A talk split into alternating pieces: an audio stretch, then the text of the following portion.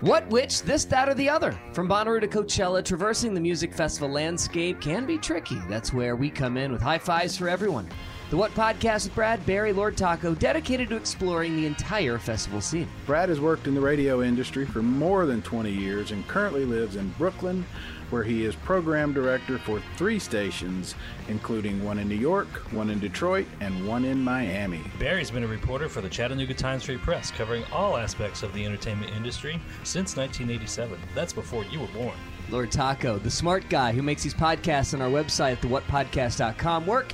I'm Also, really good at identifying babies, loves blue haired moms, PBR, and his beautiful Volkswagen bus. We all fell in love with the Bonnaroo Festival years ago, not only because of the amazing bands that play there every year, but also because of the incredible community spirit that has developed around it. Radiate positivity. And we really like talking about the inside baseball stuff when it comes to putting on a huge music festival. So join us. You can hear the What Podcast on the Consequence Podcast Network or anywhere you find your favorite podcasts. The future is a hefty responsibility and not one that we take lightly, but then taking things lightly has never been what Hefty is about. That's why we've created the Hefty Renew program that turns hard to recycle plastics into valuable resources like park benches and building materials. To participate, simply fill up an orange Hefty Renew bag with accepted items, tie it up, and drop it in with your regular recycling. That's it, it's that easy. It's time to rethink recycling with Renew. Particular valued resources may vary by geography. More info available at heftyrenew.com.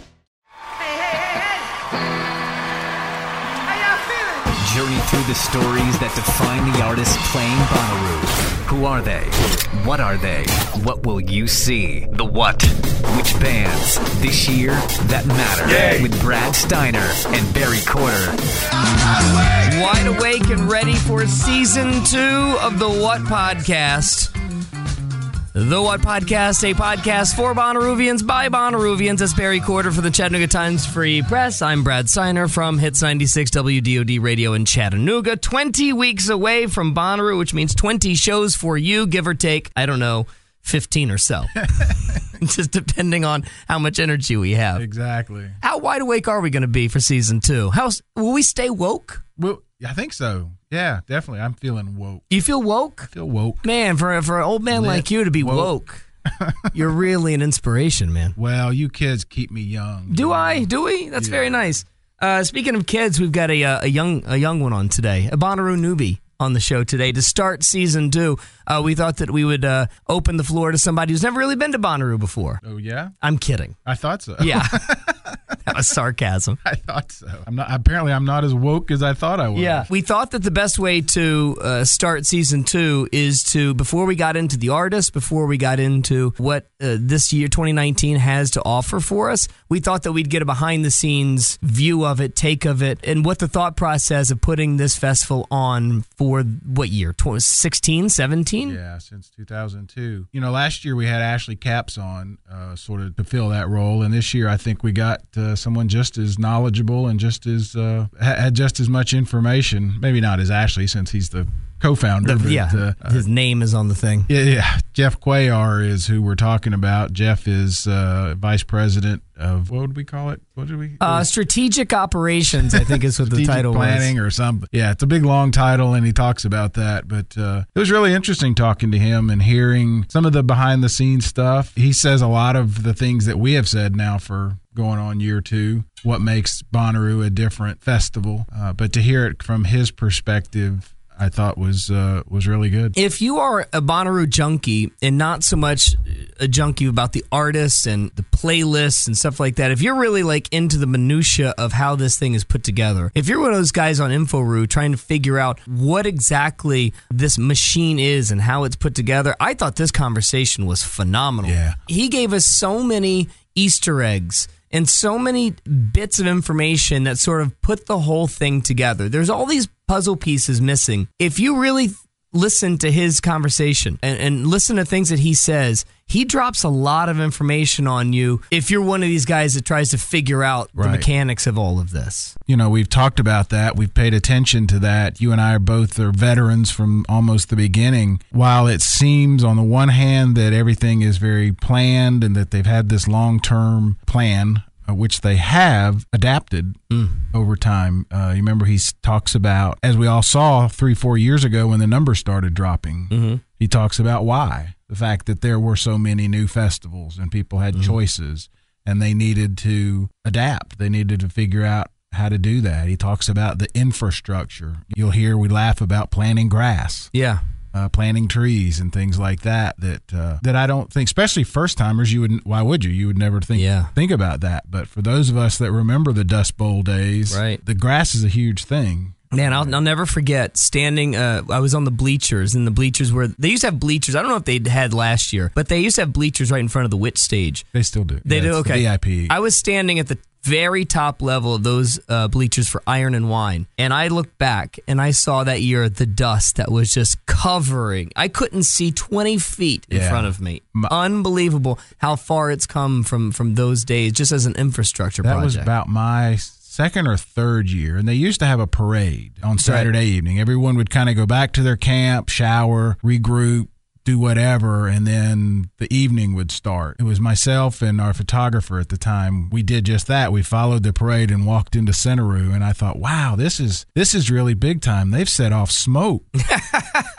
They've got smoke machines Yeah. to have this parade, and then we realized it was dust. Yeah. people were had bandanas around their noses. no, Barry, it might have been smoke. No, it was the dust, and I remember thinking, "I'm I've I've got Legionnaire's disease. I'm going home with Legionnaires." it was bad. So to reset a little bit, this is a, a podcast mostly about Bonnaroo, the what. If you uh, have just found us or if you've been around forever, thank you very much. I'm Brad. That's Barry. We're just some uh, some Bonnaroo vets who like talking about Bonnaroo. And if this is your first time uh, joining us, uh, we hope to meet you at Bonnaroo. Hope that you can reach out to us at thewhatpodcast.com or at the what underscore podcast on Twitter. We love communicating with you, and if you drop us a line on our website, we'll uh, enter you in for uh, tickets. And yes, we do have tickets to give away this year, again, just like last season. Just as a, couple of housekeeping matters before we get into our chat with Jeff Cuellar, which, by the way, uh, I am consistently blown away with how free people are with their time when it comes to talking to us. Jeff Cuellar gave us 50 minutes, man. This is a busy dude. Yeah. To, to spend 50 minutes on the phone with anybody, I don't remember the last time I did that. Yeah, Um, so for him to do it is is an enormous uh, task. So all the gratitude to him. Uh, secondly, this year on the on the show, because we have 20 weeks to cover, we were thinking about opening it up a little bit. We want to open it up to some other festivals and some other experiences that we like and that might be able to shine some light on the festival experience in general. So in the upcoming weeks, I hope that we can uh, start to dive into some other experiences, some other shows, some other festivals. I start talking about some other artists that may be playing some other festivals, and maybe even get some people on the phone that organize and run some of these festivals. Yeah. I think it's a great idea. We talked, Jeff, you'll hear we talk a little bit about Moon River, which is a festival that AC runs that is here in Chattanooga uh, as one comparison, but there are a lot of others. And I don't know that we, I don't think we want to compare while we're doing these shows. It's just more of a, like you said, these are different ways that different festivals operate and then different experiences. They all have a specific reason to exist, right? Exactly. And and to be able to differentiate that over and over and over makes you understand it a lot easier, I think. Exactly. Um, so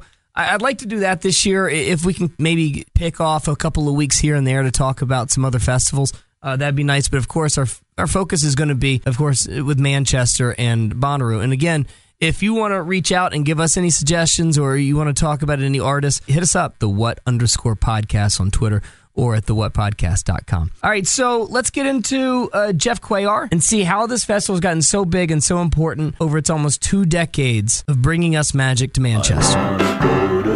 The excitement on the answer has just gotten me amped up. Oh my goodness, boy. I was coming in a little flat, but you just hit me with straight fire right there, and I'm like, let's do this. Man, I, into it. I, I came in a little hot, huh? I came in a little hot. You, you came in extremely hot, but I love it. Okay. My, my energy was starting to deplete, now psh, I Well- go run a mile. Believe me, after I uh, have to explain your uh, enormous title at AC Entertainment, I'm going to be spent. I will be gassed. And undone. When, once I say the And Vice done. President of Strategic Partnerships from AC Entertainment, Jeff Cuellar. Hello, sir. It used to be worse. That's that's my better title. Is it really? No. What does that mean, actually? By the way, just just for, know- for giggles, It's all it's all smoke and mirrors. I don't like to tell anybody. right? if, I, if I say, then we, you know we've got problems. the best the best job title is one that has just been created on the fly. Those exactly. are really uh, the most ideal work situations. well, where my title comes into it's it's quite funny. Uh, they don't have one for Bonnaroo because I'm the product of having been there for so long that I've accumulated work versus what I do for AC Entertainment specifically is I handle all of our revenue generating streams outside of ticket sales and merch. Yeah, gotcha. So, uh, so that's where strategic partnerships comes in. So it can be sponsorship, it can be our partnership in terms of communications with the city, it can be enhanced experience like VIP, platinum, that type of stuff, concessions, those other types of things. But with with Bonnaroo specifically, man, I do I do so many damn weird positions. I mean, I used to oversee catering somehow vehicle operations are still in my in my purview. So you're the guy um, we call for the golf cart, huh? So, so Jeff, your title is get Jeff to do it. Yeah. it, it, that's you know we we joked in Bonnaroo Land from the very beginning when you came up with a great idea. You just gave yourself yeah. more work. Yeah, yeah. Um, so thanks, it's like thanks for volunteering. If that was your idea, then then way to go. Like Nashville Shuttle, that that was that was my idea, and, and I'm still running it to this day. And let's be honest, I don't do shuttle programs for any of other festivals. Man, last last year I would have came up with a job title for myself and said uh, artist relations for nothing but Dua Lipa. Uh, whatever she needs, I'm gonna. Ha- you know what? I guess I can take this job. Yeah, I can do, do Dua Lipa if I need to. I can, that sounds good. Let me let me say Jeff, thanks for doing this. But this is important because this is why we're talking to you, is because you do wear a lot of hats up there. So you're going to be able to answer a lot of the questions that we're going to have. So all of my questions I'll be answering in the form of a question. So be prepared for that. I well, know. Yeah, well, you're, you're I'm very you're very good at this, so I'm ready for it. Well, first off, first off, congratulations on the rollout. You ha- you guys have to be extremely pleased at the reaction because when I look around at some of the headlines, aside from just like here's who's playing Bonnaroo but some of the headlines are some that I haven't seen in a couple years. Most popular Bonnaroo lineup in years, weirdest in years, and that's in a good way. Bonnaroo is back. Headline after headline, the, the press back to you guys got to be, I guess, heart thawing. Uh, it is. I mean, I, and I and I probably would love to quote though, you know, um, what Prince uh, when when he was asked at time, you know, how do you feel about um, Justin Timberlake bringing "sexy" back, and his his response was, "It never left," um, kind of quoting himself. And you know, I would say Bonnaroo never left. It, you know, we we we went down some paths and have been doing some things. Uh, but what I what I feel what I'm really excited about this year, probably more than anything, is the lineup takes you on a path. So whether you're a Phish fan, a childish fan, an ODESZA fan, a, a national, whoever it may be, Post Malone, Lumineers, you have a path for you throughout the festival. And then hopefully you're going to deviate from that path and, and challenge yourself with things that you, you may not have been expecting uh, and come out with a greater appreciation for live music and what these amazing artists are out there doing. But even outside of the lineup, there are a lot of phenomenal festivals out there. And but what I think Bonnaroo is different is the experience. I mean, how many festivals do you not leave once you get there? You're sleeping there, and if you want to party till the sun rises in the same place that you were at two o'clock in the afternoon, you can do that. If you want to jump campsites and hang out with people that are from Spain, you can do that. It's it's all of that together, and the things we're doing out in the campgrounds, and some of those incremental things we've been doing throughout the years I think there's this recognition of finally like, wow, there is a lot here. And if I'm comparing where I'm going to spend my discretionary income, not that again, not that any of those other festivals are bad. I'm gonna I'm gonna go to Mecca. I'm gonna go to the place where it is you know special, and I can really uh, disconnect for the next five days.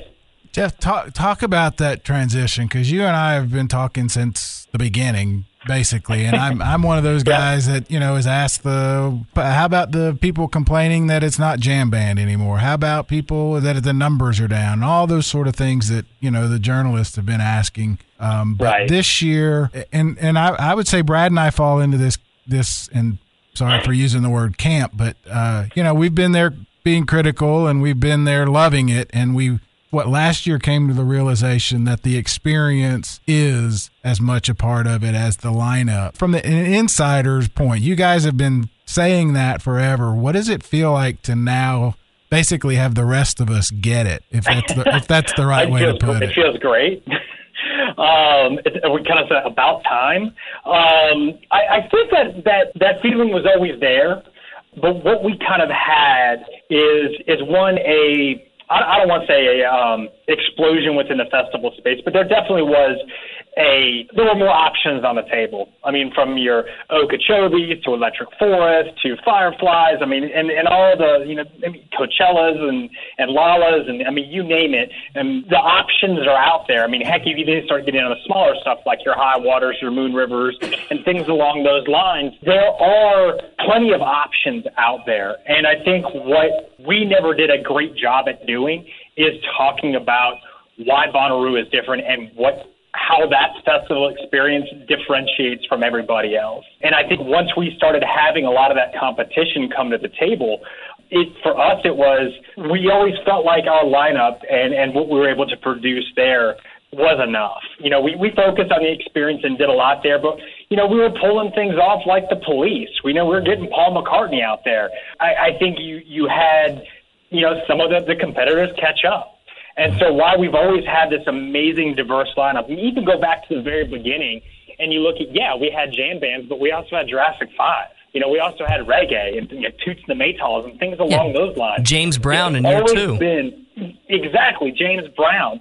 It's always been the focus uh, from our standpoint is amazing live music, and every performer that's graced our stages has has gone and has you know has been you know noted as being able to put on a hell of a show, a live show, and I think it's rooted in good music good live music. We can debate some of the, you know, the intricacies of it, but I think that's always been the foundation, and we rooted ourselves in that, but never had to really talk about the experience and the campgrounds and plazas and all of those different things that make it change. That's where we can talk about it, mm-hmm. and others can't. That has been kind of a focus for ours, is, is saying, okay, if everyone has the ability to get some of these artists that are out for the festivals, and we all know that pool is only so big, then how can we continue to be Bonnaroo and lead? And and I think that's it. Is really kind of you know showcasing what we can do experience wise, how that's different, why you should be a part of that, why why camping is an amazing thing versus something that you know should to make you think differently.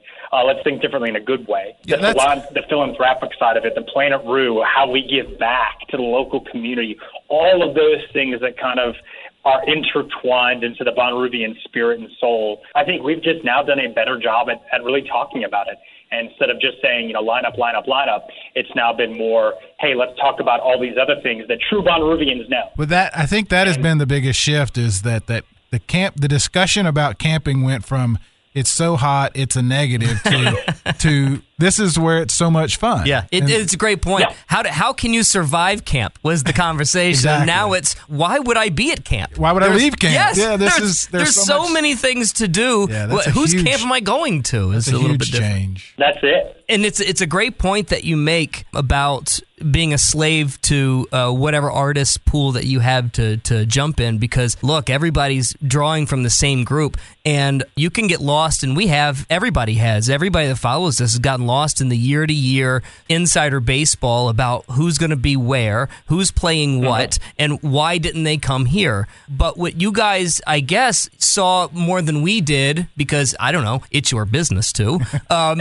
you, you, you guys did have a plan five years ago, seven years ago. You guys were thinking so much differently than where we were because we were wrapped up in why aren't we getting this blankety blank like we used to? Why aren't we doing that? Mm-hmm. We were we lost a little bit of the focus, and you guys dead dead on the tracks and stayed consistent and didn't really worry too much about the noise. But it's finally. I mean, I think you're exactly right. When it does come to the lineup, though, you said something very interesting to me a few minutes ago. When you start creating lanes to the headliner, when you guys mm-hmm. put together the lineup, uh, and I had somebody from AC tell me this a couple of years ago, and I guess I understood it, but to put a finer point on it, when you guys put together a headlining bill of Post Malone, Phish, Childish Gambino, National, you then also tried to find corresponding artists that can layer within that sort of artist lane. You try to find co- corresponding artists that can support those ki- types of headliners. Exactly. Okay, so And it's not- you- it's not normally it's a kind of the way it has to be. Yeah. So if you're a Phish fan and you're arriving on Thursday or Wednesday uh, when the campground opens, what is there for you? So let's think about the path for a Phish fan and the kind of I don't, I don't want to call them the expected, but what would a typical fan like to see throughout those days to know that okay, my Phish dollars, this is where I want to go see Phish because it's not the only place, you know, they have to go see it. If I'm a Childish Gambino fan, what is my path Thursday, Friday, Saturday, Sunday? If I'm a Cardi B fan, what's my path? If I'm an ODESZA fan, what is my path? And thinking about those those top couple lines as the path. And what I think our booking team does, you know, better than anybody is think about if you're here, you know, even more than a city festival, um, if you're going to be on our property for, you know, four to five days, then that path is is critical for success. Being able to look at that and, and analyze, okay, what do we have here and how does that go about? And, and you know, occasionally they let me sit in on the booking meetings. That's probably the one thing I don't do for the festivals. I don't book. Uh, I don't book the talent, but I do get asked some questions just because I am a music fan and and it's you know talking about okay if this is who I'm going to see what else do you have for me? And being able to say okay here's everything for you in that bucket. Here's everything for you in this bucket. And again I think our true Bonnaroovians they look at that path and then they're immediately looking off to the the tangential Right, stuff and right. it's like where can I deviate that from that path and then what we found through data which is has been hilarious is you look at the way people schedule their their lineup. Like, what are they going to go see? So you, you take pre-festival. What are they What are they saying they're going to go see? And then mm-hmm. what did they go see? Mm-hmm. Yeah, we- And it just shows you where the influencers of your friends and the people you're camping with and the people you meet help you deviate from that. Whereas, you know, they may go, uh, you know, you're talking with someone that's like, hey, you don't know about Ducky? We, we need to go see Ducky. Yeah. And that may interrupt something else you were going to go see. And now you've discovered someone else that you may not be ready for. Yeah, I think I think that was one of my favorite parts about talking to Ashley Ashley Capps last year. The the AC and AC Entertainment was we asked. I think Brad asked, "Do you make a list like the rest of us?" And the answer was yes. And how often do you stick to it? And he said, "Never. Never, No, right. no one ever does. It, it never works that way." But that's phenomenal that you guys actually have the physical data that can that can reinforce that feeling or that thought that uh, yeah we went we were going to go see the uh, Avett Brothers but we found ourselves at Girl Talk. That's phenomenal that you guys are, are actually tracking that and, and what you guys would then use for next year. Did you use some of that data to plan for this year? Uh, it helps. Okay. But I, I think the another challenge that I guess you can look at, you know, based from you know where we started to where we're at now, technology has disrupted all of it. You know, I mean, back when Bonnaroo started, it was still your email list. It's still, you know, uh, Phish fans and some of the jam bands sending around those tapes. You know, we didn't have uh, Spotify and, and that type of stuff now. So how fast an artist can explode from nobody knowing about them and, and you know not even having a full album out Yeah. to to gaining a spot on a festival bill. Wow. And then what happens even from when they announce to when they actually play. Um, I mean, I mean, easy examples that come off the top of my head. Even back when we had Mumford the first time, and when we had Phoenix, when we booked them to where they were at the festival. I mean, there were questions about what stage we were putting them on because their popularity exploded between now and that time, and that's that's kind of the fun, but it's also the the challenge of it because we didn't have to worry about that as much as you do now. I mean, some of these some of these artists are just in weeks going from you know club acts to you know potentially amphitheaters or Yeah. something along those lines. And guess what? like, and guess oh what? Gosh! and guess what? Your Saturday headliner is the quintessential. Where did he come from? Post Malone's last twelve months have been unbelievable. And you may not be a Post Malone fan, but you can't deny this kid was playing a 500 seat theater 12 months ago, 13 months ago, and now he is doing the What Stage Saturday night at Bonnaroo. That is a phenomenal, phenomenal story. Mm-hmm. I think that I know this for sure. The only artist to ever have a number one single while they were also playing Bonnaroo was a late ad that you guys added. It might have been 2009 or so. Fun. You guys added fun at the last minute. And when they stepped on stage at this, it was on that. When they stepped on stage at that, they had a number one single. That was the first time that ever happened, and you might be able to say that for the second time coming up this year. I didn't know that fun fact. You, Yes. you now educated me there. Uh, yeah, that those kind of stories are, are exactly what Bonnaroo is about. We're going to jump back into the conversation with Jeff Cuellar here in a second. Uh, some phenomenal information that he uh, is dropping, some nuggets of brilliance that I never knew about Bonnaroo and the way that they at least organized the lineup. That I mean, that kind of stuff is phenomenal to me. We'll talk to him a little bit more here in a second, but just real quickly. If you uh, haven't rated or uh, reviewed the podcast, I know in this first season we didn't bring this up at all. We didn't necessarily have much of a direction or, or know exactly where we were going with this, but it turns out that's sort of important. So we didn't ask anything of you last year. We didn't ask you or beg or plead for you to rate or review it. But if you haven't, that would be very, very nice of you. Now we're begging. Yeah, now I've gotten to the point where it's it's begging time. It's come to this. Well, it's because we had such a bizarrely, and I'll be honest, a bizarrely huge reaction to the show the first season. So I never really thought it would get there. I never thought we would even need to be rated or reviewed. Now it seems like we do. And the reason why it's important is that the more rates and, and more ratings and reviews that you get, the higher you get up on Right. the store level thing, right? So the closer you get to the top, and we want to make it as easy as possible for you and your friends to listen. So if you've got friends that are tinkering with the idea of Bonnaroo or tinkering with the idea of festivals in general, or maybe like some of the artists that we talk about, then share it with them. The more people that listen, the easier it's going to be for not only you to find us, but get bigger artists, Get bigger artists, on the show, and more access that we can get then to share with you. It, it makes everything a lot easier. Exactly. As we're finding, people seem to like it, and it it helps foster the whole Bonnaroo community, which is what we've discovered. I think that this is what this is all about. That's right. And the more people that we can tie into this uh, little podcast, the better. The Roo buses of the world, the the Bonner Roosters, uh, the Festival Owls, anybody that that is in our hemisphere, we want to bring in as well because the more people that we have talking about Bonnaroo, the better. Because if there's anything that we learned about this show is that boy, we really, really like talking Bonnaroo. we like talking, and and I think we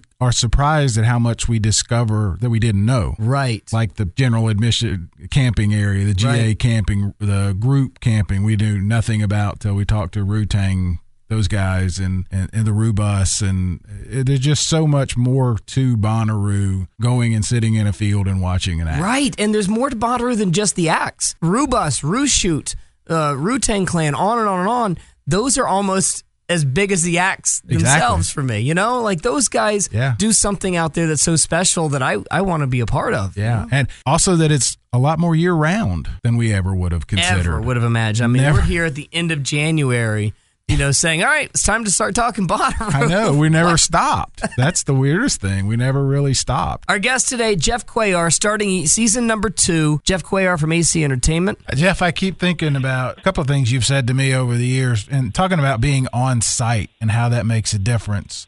Brad and I were both in Louisville at Forecastle when that storm hit, hmm. came across the river, and I can I can still see you running down the sidewalk trying to clear the The Sam place. Smith here. Yeah, Uh-huh. Sam Smith. Yeah, that poor guy had the fireworks going on. I mean, it was, it was not going to happen for Sam, but but then I was. It was literally, and now here's Sam Smith. Yep. Three, two, one. Good night, everybody. run for your lives. but I don't know if it was the next year or the one after at Bonnaroo where the storm came in late and you had to clear the site and everything was back up and running within an hour and a half. And you That was said to during me, Macklemore. Yeah, Yeah. you said to me either that night or the first thing next morning is who else can can take an hour and a half hit like that, clear the site, and be back on total schedule. You know, 90 mm-hmm. minutes later, and and I think we talk about the fact that you're on the farm. There's nowhere else to go.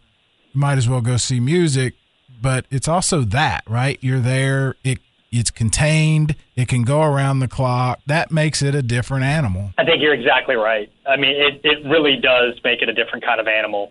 Um, I mean, we look at ourselves as a city. We go from farmland to, to a full city, you know, over the course of our build and then go right back to farmland again. Um, but the fact what we're able to kind of create there and, and think about it from that stand- standpoint that we're the seventh largest city in Tennessee for one, you know, for that, that five day period, I think is an accomplishment. And it shows that, that yes, you do have all of these other experiences out there, but no other festival becomes a city like this and then dissipates back to farmland, and then to come back together. I think it, it's part of that overall magic that, that makes Bonnaroo Bonnaroo. That you mentioned the experiences, and and that's what I think we want to get into next. It it appears from again this this sort of regular outsider that there there have been a lot of phases. The early phases were getting the roads graded, the landscape graded so that the rain ran off the way it needed to, planting some trees, planting the grass that could withstand building that, that, bridge from the what to the right yeah the bridge saving the the world saving my life with that bridge. the bridge. Um, and then it The it- bathrooms. the bathrooms. And then it seemed like it was the efforts were sort of into the vip experiences. And the last two maybe three years have been the general admission camp. The plazas. The plazas. The pluses. Uh, Yep. I- i mean is that a fair assessment was it planned that way I wouldn't say it was completely planned that way. I mean, the infrastructure pieces were more from the standpoint of to make the site a better overall experience. Like no one's sitting there asking for what fescue. I think it's fescue. I'm hoping, Yeah. I'm hoping I'm quoting that right. Fescue grass in Central and uh, the main venue where the where the headline stage I, is at. I know, and I, Um, I write about it every year, Jeff. And I sit and I think I can't believe I'm writing about grass at a music festival. Yeah. but it's a big, it's a, it's it's key. you're not buying a you're not buying a ticket for the fact that we got fescue out there, but because we have fescue, Yeah. we've got a grass that is more resilient, that soaks up water better, and just makes your experience that much better Yeah. without you even thinking about it. You don't have dust And it's- going into your plus lungs. yeah plus my putting game is a lot better on fescue i hate to say So I, I think we we purposely did those things in terms of capex improvements on our site, and we call this the capital improvements on the on the festival site. And they weren't they weren't from a standpoint of like this is going to sell us more tickets. It was this is going to help improve the overall experience. And though no one may talk about the grass, no one may even talk about the bathrooms, uh, for that matter. It's those things that we have to do from a property standpoint to remain competitive. And so we had to invest in some of that stuff. Some of it was like a desperate need. Other, you know, other was uh, because you know just infrastructure to the land and, and just if we want to do more events on Great Stage Park. To if we do you know have weather and those types of, those types of things. And boy, did you hit it! And boy, did you hit a home run, putting the lights in the trees Oh, yeah, at yeah, night. yeah. Oh, those were boy, great. oh boy, did that just change the entire feel, the entire feel of of, of Bonnaroo. yeah, those are great. I, I tell you, it gives me joy to hear you say that. That's uh, that was one of those. As you can imagine, that's not a cheap decision. Oh my God! That's the Um, first night we walked around. The, the on Wednesday night when we got there, I looked around at Barry. We were walking through, and the, the lights were moving. I'm like, oh my God! They this is so expensive. Yeah. the Yeah, amount yeah, of these aren't- money that they to You didn't spend. go get the thirty dollar string over at the box store. I, uh, if for people who haven't seen it, they're awesome. They really do change the whole. Yeah, it's a good move. Yeah, we we we uh we we bought everything at a Costco that was there. By the way, that I hate to tell the Infaroos of, of the world, but that's probably the cost of a headliner. I hate to tell you, that's your headliner's lights one year. Okay, enjoy it. it's it's funny that you kind of say it because that's some of the decision making that we're having to to ask ourselves. Yeah. You you spend more than that on talent? And you know, nine times out of ten, any fan will say put it on talent. Sure. But the feeling you get, the the how you are transported to another world, that's one of those immeasurable thing or immeasurable things that, that you can't put a price on. And and our, and our feeling was if we truly feel like Bonnaroo is this other universe when you when you step into it, it's this magical place. Then it has to have that feeling. It has to have that ambiance uh, to to to really you know catapult that. It was one of those decisions we're making, and we're you know plazas are another one. You know, in, in terms of how do we maintain that vibe and really look at the experience. And I, I think as long as we have maintained that competitive lineup and still continue to do crazy and awesome things like the Grand Ole Opry, that you know, in my opinion, other festivals can't touch just because you know of where we're at. We have to continue to push ourselves with with opportunities like lights, with opportunities like programming plazas and really making them a space. I mean, for the longest time, I want to say for over a decade now, we have done plazas. And the original uh, start of what we called pods, was really centered around the point of still building that community, but we recognize when you came into the grounds driving and you're parking into your campsite, the big thing is like, where am I? Yeah. You know, you know what part of the, the the farm am I on right now? So being able to launch those balloons in the air and have one of our pod ambassadors or now Plaza ambassadors come out to say, "Hey, look up, you're at Plaza Nine. And this rem- is where you're living the next few days. Yeah, remember Make this, sure pay attention to it. Yeah, because it's gonna look differently at 2 in the morning. Security, lost and found, all of this type of stuff. And so it was for us. It was more informational and safety of why we started it. And there was always like a mini art project that we'd have going on out there. But once we started looking at RFID data and seeing when people were inside Centeroo versus staying out in the campgrounds, we started to realize our missed opportunity and where we have, uh, you know, where we can over deliver here or start to step it up is the campground. So it's, it, before it was always that push of what else can we put in Centeroo? What else, you know, what other feature can we add that's going to get people excited? And, uh, you know, it was really kind of looking at that data and saying, wait a minute, maybe we stop putting some stuff in Centeroo and let's bring experiences to the people out in the campgrounds and give them an opportunity to explore their land and, and really check things out. And if we do things that are fun and inviting um, and exciting all throughout the plazas, now people can not only play in Centeroo in the main venue, but they can go say, okay, what's happening at the Ville over at Plaza Seven? What's going on at, at House of Yes? What's happening, you know, last year, you know, with Matt Schultz and his and his fun adventure uh, out at Plaza Nine? You know, like, being able to check out these things as new and different experiences, and it's something that I think that we we are constantly developing. And I think you know now we're having some fun, even more fun with it. And it's a matter. I think the biggest question we have: what comes back, and what do we reinvent every year? It, almost like it's a, it becomes a new lineup to saying we want people guessing what experience is going to be at Plaza Five this year. Last year it was this. What's it going to be this year? Right, like a random Plaza Cage the Elephant show out of nowhere. How about that? Exactly. Yeah. Exactly. That's a great point about those chips on the on the wristbands. That that and being able to use that data. I didn't really think about you guys being able to fine tune it like that. Um, what was the number you told me last year, uh, percentage wise, of people who are coming for the first time, or versus like every year? my marketing team would probably get mad at me if I if I try to quote if I You try to quote this because I know I'm going to misquote it. I, I want to say we have about 50 percent, 50 to 60 percent are returning Bonnaroovians. Yeah. Now that can be they came last year or at some other point. So I mean, we always say once a Bonnaroo, you know, once a Bonnaroovian, always a Bonnaroovian. So it could have been.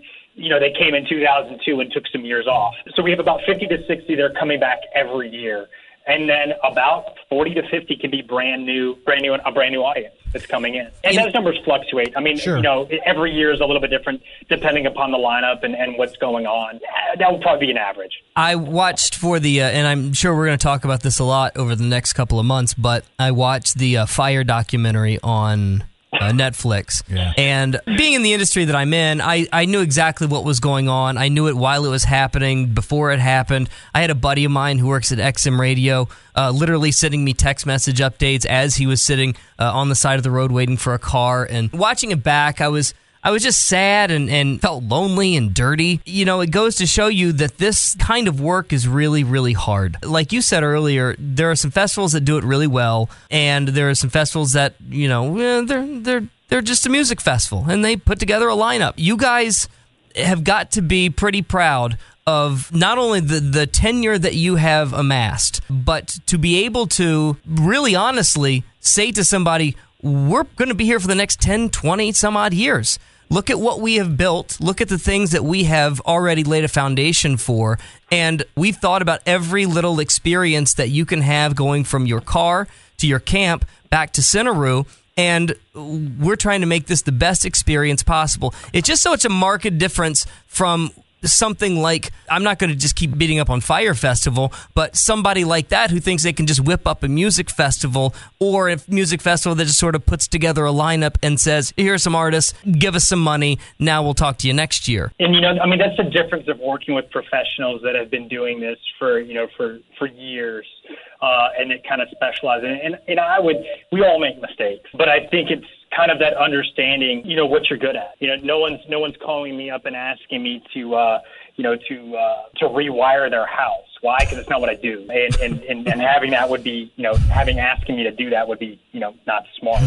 um, I hated kind of seeing it happen as well because I think it's a it gives our industry a bad look. Well, yeah, especially like when you see as many, as, especially when you see as many festivals as we see shutting down these days. Uh, there, there's just right. there's too many going to the quote unquote graveyard that are good experiences that are ran by pretty good people, but they just can't survive in this climate. it's difficult.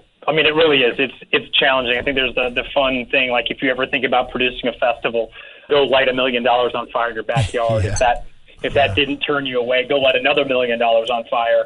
And if you're still feeling okay about this, then uh, then we can start talking. But we're probably going to light a couple more million. Yeah, they, then go open a restaurant. Yeah.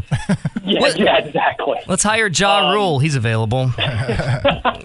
and not just have you guys thought about every step that the Bonnaroovian takes while they're uh, on the property. Being the guy who is in charge of strategic partnerships and thinking about the revenue side of it, it's something that we'd have never actually talked about on this on this show. I've been to a lot of music festivals, man. And some of my biggest complaints are I feel like it's totally over commercialized. I feel like every time I turn around, I'm getting hit in the face with some sort of ad. I'm getting hit. Or their hands in your pocket. Yes, That's the way I'm- I somebody's grabbing at my wallet every time I look around.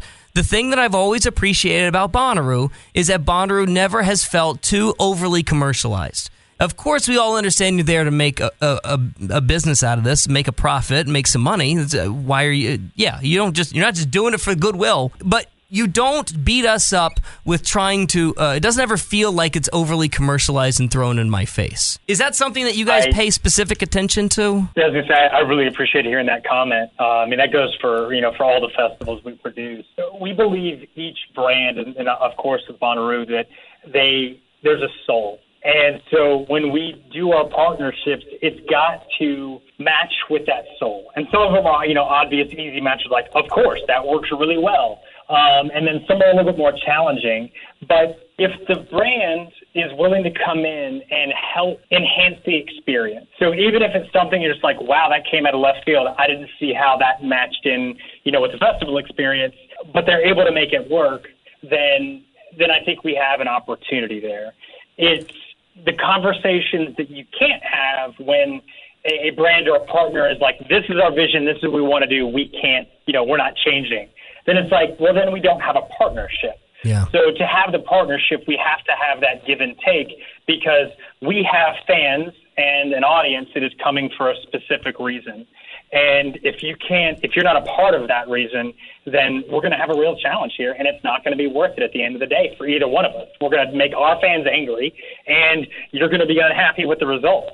Yeah. So it's taken time to build trust with both. Uh, from our fans and you know with with the brands and the partners that we work with, and that brand partnership goes more than just you know your your simple consumer packaged goods or something along those lines. This goes with the community. That's this right. goes with government. This goes with all of the you know the, the various partners because that's how we look at it. Anybody who is is working with us to produce this event, uh, they're a potential partner. We have to approach it that way. And I think it, we have, the, sometimes it's been difficult. You know, all of us here, you know, we are a for profit business, so we are trying to make money. And sometimes we've had to say, okay, doing it this way would make us more money in the short term. But we've always felt like in the long term, that's going to cost us fans. It's going to cost us the trust that we've built and could cost us other potential partners that would see that as a, a deviation from who we are. And have we made mistakes over the years? Of course we have. You know, we're, we are, we're human. Uh, we've taken some chances on, on things that, you know, we thought would work and, you know, some things didn't. And then we've taken chances on things that, you know, worked beyond our wildest dream. And I think really we're, you know, successful. Uh, you know, I think one of our more, more recent partnerships that, you know, kind of comes to the top of my head is the one we had with LG doing the laundromat. You know, that was something that was completely different, but it hit a pain point for fans. You know, you're out on the farm for, for several days. It's Right. hot. Yeah. You you may have gotten wet, you may have got dusty, and you know maybe you need your clothes washed. Yeah, Here's and an as you and know, as a marketing, for- something that works. let's let me just cut straight to the chase. Do they come to you with that idea, or do you guys have this idea and then you sort of try to find the right partner for it? there there are various ways these things come about. Sometimes it is uh, from like we've got an idea for an activation or you know something, and then we'll start going to talk to brands that we've got relationships with or partners that we have relationships with, and then I- I'd say vice versa. We know who's out there, and they're coming to us saying, "Hey, we'd love to get in the experiential world uh, and want to talk about you know creating custom opportunities." So um, it, it comes from both sides. And so the, the best relationship is when we know they want to to play in the experiential space, and uh, we get to work together in determining what their goals and objectives are, what ours are, and how we can align those two to be successful in a festival environment.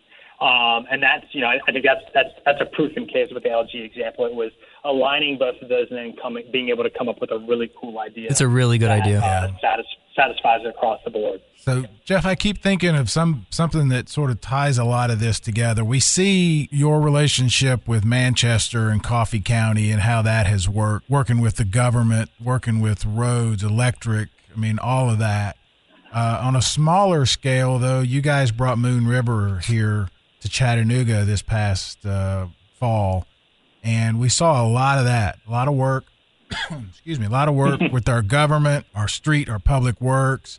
And just one of the examples that I could think of is you put the same or similar lighting into the trees over there. And the day before, I happened to be there when somebody said, Wouldn't it be cool if the aquarium could use the same light scheme that we're putting in the trees? And a phone call was made, and then the aquarium had the same, I think it was blue and red light colors uh, over the weekend. Just those kind of examples is one of those things that in the grand scheme is probably not huge. It's not, you know, that it's not the lineup like we said, but it's the kind of thing that just adds to the whole experience. That as Brad was saying, you know, some people book a lineup, they rent a field or they get a farm and they put stages up and there's your festival. You guys Yep. go a little bit beyond that and that that is the example that keeps running keeps running through my head as you were talking about matching those lights is a small thing, you know, at the end of the day, but it was it was a big thing cuz it was so cool. You're you're right, and it goes back to I, I love to to to state that part of our role as a festival is to provide a positive, lasting experience in the community that we're doing business. Knowing that you know we have the ability to make that positive impact and and have it reverberate for years to come. So whether it's you know a one year one off festival or you know it's a place that we're trying to build, um, you know an annual event um, laying that groundwork and working with the community from you know as high level as the governor all the way down to local residents is is critical. And understanding and hearing what pain points they may have. But when we're able to do awesome things like the you know like your example there i think it helps to align that community investment. So even though we're not doing something directly with the aquarium, it's the aquarium's recognition of there's something successful going on there. We're now kind of invested in it. And it's a better thing for our community. You know, there's going to be tax revenue. There's going to be heads in beds. There's going to be all of those things. People that are coming to Chattanooga that have never been to Chattanooga before and now may say, hey, maybe I should move here. Maybe I should open a business here. And, you know, we, you know, kind of circling back to even Manchester, I want to say that off the top of my head, I know at least of three businesses that have opened up in Manchester be- because of the festival industry and the music of what we created there that never would have been there beforehand. So it's that company relocating, having jobs for people, and giving back to the local economy. You know, producing festivals provides that. I mean, you know, that's even stepping away from like the economic impact, the heads in beds, you know, the the local restaurants, and I mean, even you know, the, the package stores like Walmart and, and Home Depot that are that are uh, you know receiving impact from sales and things along those lines. It, it's all a part of it. And I think there is a sense of community pride when they see a successful event happen, even if it has, even if it disrupts their daily life when it comes to traffic or whatever it may be. Um, Oh, they uh, yeah, I recognize mean- the fact of, wow, this is a good thing for my community, and because I want to see my community grow and prosper, and maybe I don't want taxes to go up, I want things like this to happen. Well, yeah, I mean, look at the Bonnaroo Works Fund. I mean, look at the things you guys have created with that in Manchester. Manchester's quite happy that you guys are there. You guys do a lot for that community. It's like we've got a great partnership with with uh, Manchester, Coffee County, and the entire state. You know, for that matter, it's it's been it's an absolute pleasure working with um, with like I said, everyone from from the governor's office down to down to our local residents. Man, Jeff, we can't say how much we appreciate you uh, sticking with us this long. Uh, it's Absolutely. been a phenomenal chat. I just have a couple of odds and ends to wrap us up. Go for it. Um, and these are really easy, quick ones. The lineup came out day by day this year. Yes. That- there, there's got to be a specific reason why. Um, for us, I think how are we able to tell the story in terms of what our lineup looked like? And you know, we've had the same challenges I think everyone else had. Is like you've got your your larger font, your top lines, and then it, like kind of everything else uh, below it. And it's before it's been a challenge of being able to do something like the day, uh, being able to you know show who's playing what day, uh, just because some of those pieces are still moving around. Um, and we've been fortunate enough that you know as festivals are, are you know the landscape has changed. A lot of this stuff is more you know I would say hammered out before before we even got to the point of the lineup out. So we actually had the opportunity to do it this year. But um, this actually came from our designers uh, and our, our marketing team saying, hey, let's take a look at it like this. We've seen this before, and we think it's a more powerful story. And then once they laid it out, it was like, oh my God, this is this is how we have to. We know that people are going to ask about this, and I think part of our, from a marketing standpoint, we've said you've got your lineup, and then we've made a tentpole moment out of telling people what day artists are playing on, and then another tentpole moment of uh, you know the exact schedule. Um, and so part of our thought process was, you know, let's get this information out sooner. I think it'll help in the decision making process, and then you know, specifically how we had, you know, Phish coming across multiple days doing multiple sets. It helps tell a story in a different way. Well, I'm glad you brought. And, I'm glad. um, I'm glad you brought up Phish because that's my second odds and end. Explain the difference between Phish's set from 2009 to what they're expected to do this year because the wording is different. And I've been having these arguments with people that something about this year's specific Phish doing two different days seems different than what was put on in 2009. Am I wrong about that? Uh, I'll say in true Phish fashion, expect for your mind to be blown. I mean, these guys are amazing, talented artists. That that does not win me an argument, Jeff. decades. That does not do anything for me winning an argument. the, the reason I the reason I, can't, I ask can't tell you all the secrets. Okay, well, the reason I ask is because the way the 2009 was set up is they did a late night set on Friday up until Mm-hmm. like three o'clock in the morning, and then they did two sets on Sunday night. So the the way that it was set uh, in 2009, the wording was insert thing here, but in this in this lineup, Sunday says two sets when it was never billed as two sets in 2009, even though they played two sets. Yeah, you see what I, I have to I'm put in up the with, weeds Jeff. here. I know I'm getting the weeds here, but I'm wondering if that's a, there's a specific reason why the language is different this year than it was in 2009. Uh, I mean, specifically on the two set side, I think it, that means something to Phish fans. Okay. So, I mean, you go you go back and kind of say what you know what that entails. They they know, uh, you know, as, as Phish fans. I think if it were to be one set, it, it meant it would mean something different Okay. than two sets. Okay, then the So, Friday. uh, now, it's ma- more for my my my thought was Friday may be a Phish sort of uh, super jam. Friday may be one of those moments where they start bringing a bunch of people on stage. I'm gonna I bet don't know. one of them will be. Yeah. I bet Yeah. one you'll, of them. you'll have to uh, you'll have to come to see. Well, we, you don't have to worry about that. Uh, and then the and then the final final question for you, uh, final odds, and then any picks for your weekend other than like the, the stuff that we know. Is there anything that, that jumped out at you in the lineup? I mean, there's one big one. I, I'm really excited to see what we're going to do with the Grand Ole Opry this year. Me too. I really like think, that. you know, I thought that, was, a- I thought that was a stroke of genius, by the way, putting that on Thursday. Yeah. Yeah, that was. A, I think that's going to be a great, a great, a great setup, and having on Thursday is a special place for them to be. Uh, I have not seen Saba live, so to see that one, I'm, I'm kind of excited about. I'm a huge Childish Gambino fan. Uh, I went and saw him in um, in Atlanta when he opened up for his tour, and uh, I mean, I think he, he quoted was saying, you know, get ready because I'm taking you guys to church. And it was it was just a spectacular show, and, and I've seen him you know a couple times at the farm, uh, and now to have him back on the main stage, that's probably the show I'm most excited to see. Girl Talk, I, I mean I can't remember the last time Girl Talk played, but every time it is it is a party, uh, and I look forward to those types of parties, even even the older that I get. Yeah. Uh, Lonely Island, you know, really, really excited about that one. Jim James, always been a you know a huge Jacket fan, and just what Jim is doing. Maren Morris, uh, what she's doing right now is is fantastic. Oh man, her new single's Um, great. Yeah, Tokyo Monster. Um, excited about that one. This is a good list. This is a good group. Good. the Hobo Johnson and the Love Makers. That's one of those that's kind of caught on quickly. Mm-hmm. I'm intrigued by it. It's just it's not something I'm kind of used to, so I'm I'm I'm more or less um, really intrigued. And then I think probably my last one that really caught me uh, is Princess. I really like that play. Uh, I think Princess. I think Princess is a really fun poll. Really out of really out of their box. I think.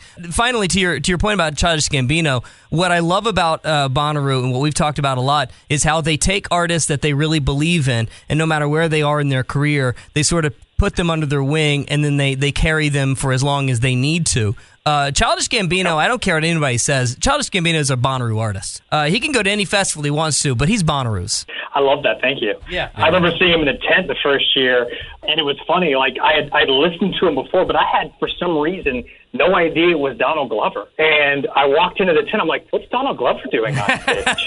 and I'm like, "That's Childish. Like it just kind of like connected for me at that point in time. And after that, I was even more of a, a super fan than I'm already already am. Hey Jeff, I, I thought we would spend a lot of time talking about the experiences, and and this has been so interesting. We haven't really. Wonder if maybe as it gets closer to festival, we might have you back on, and we can talk about some of uh, not just what's going to happen, but how people might look at experiencing it and all that. I'd love to. Yeah, there's some there's some good stuff that um we're kind of in the process of uh of kind of dotting our i's and crossing our t's to get it nailed down. Um, that that's going to be exciting, even from the the the details surrounding the Ville coming back this year. I, there's there's just some some really creative things happening. I'm I'm probably I'm probably I don't want to say more giddy about that, but I- uh, some of the ideas that are that are currently happening and if they come to fruition this year um, are going to be awesome. I would love to dive deeper into them uh, as we get closer, mainly because me and Barry, for the first time in probably 12, 13 years, went out to GA and uh, GA camping and experience what you guys were, were selling, and we loved it. Yeah. Absolutely loved it. It's so it was well to be done. avoided at all costs prior. Oh my god! Now, I, like, I got back to the camp at one one night. And I was like, I sort of just want to go back out to GA. It's like, what? Well, why am I back here with you losers? I, uh, but yeah, it's a really, really well done uh, thing. And, and uh, once you guys have it all set and ready to go, well, I'd love to deep dive into that again. Let's do it. Jeff, Thank we'll- you so much. We'll talk soon. Thank you so much for your time. yeah, so you gave Thank us you. My pleasure. a lot of fun. Thanks, Jeff. All right, there you go. Jeff from AC Entertainment could not have been nicer and- more courteous with his time. Endless amount of uh, gratitude for him spending as much time as he did with us today. Yeah, that was that was terrific. I've gotten to know Jeff over the years because he's sort of the media go-to person on site anyway, and, and another person that I talk to for the, my job with the paper. Uh, but what he gave us today with this is Tremendous. Like you said, absolutely tremendous and very entertaining, and uh, I think he had a lot of fun as well, which makes it even better. They don't always have fun with us. No, No, not everybody has fun with no us. we make it hard on Yeah, people. very difficult. hey, we'd love to get your feedback. TheWhatPodcast.com or the What underscore podcast on Twitter. Of course, it's the same place you can enter for tickets to Bonner. They've been gracious enough to give us a pair to give away to you, the What Podcast listener. All you got to do is comment on our website, thewhatpodcast.com, rate, review, share it, and hopefully we'll see you again next week on the What. See you then. Thanks, guys. Journey through the stories that define the artists playing Bonnaroo. Who are they? What are they? What will you see? The what? Which bands this year that matter? With Brad Steiner and Barry Courter. You know how to book flights and hotels. All you're missing is a tool to plan the travel experiences you'll have once you arrive. That's why you need Viator. Book guided tours, excursions, and more in one place. There are over 300,000 travel experiences to choose from, so you can find something for everyone. And Viator offers free cancellation and 24 7 customer support for worry free travel. Download the Viator app now and use code Viator10 for 10% off your first booking in the app. Find travel experiences for you. Do more with Viator. Save big money when you start your next project today at Menards. Convert your current recess lighting with energy saving LED downlights from Feit Electric. They're bright and install easily in just minutes. They also go from regular lighting to nightlight mode with just a simple flip of a switch. Save big on all Feit lighting products now at Menards. Shop our lighting options today in store and on menards.com. Save big money at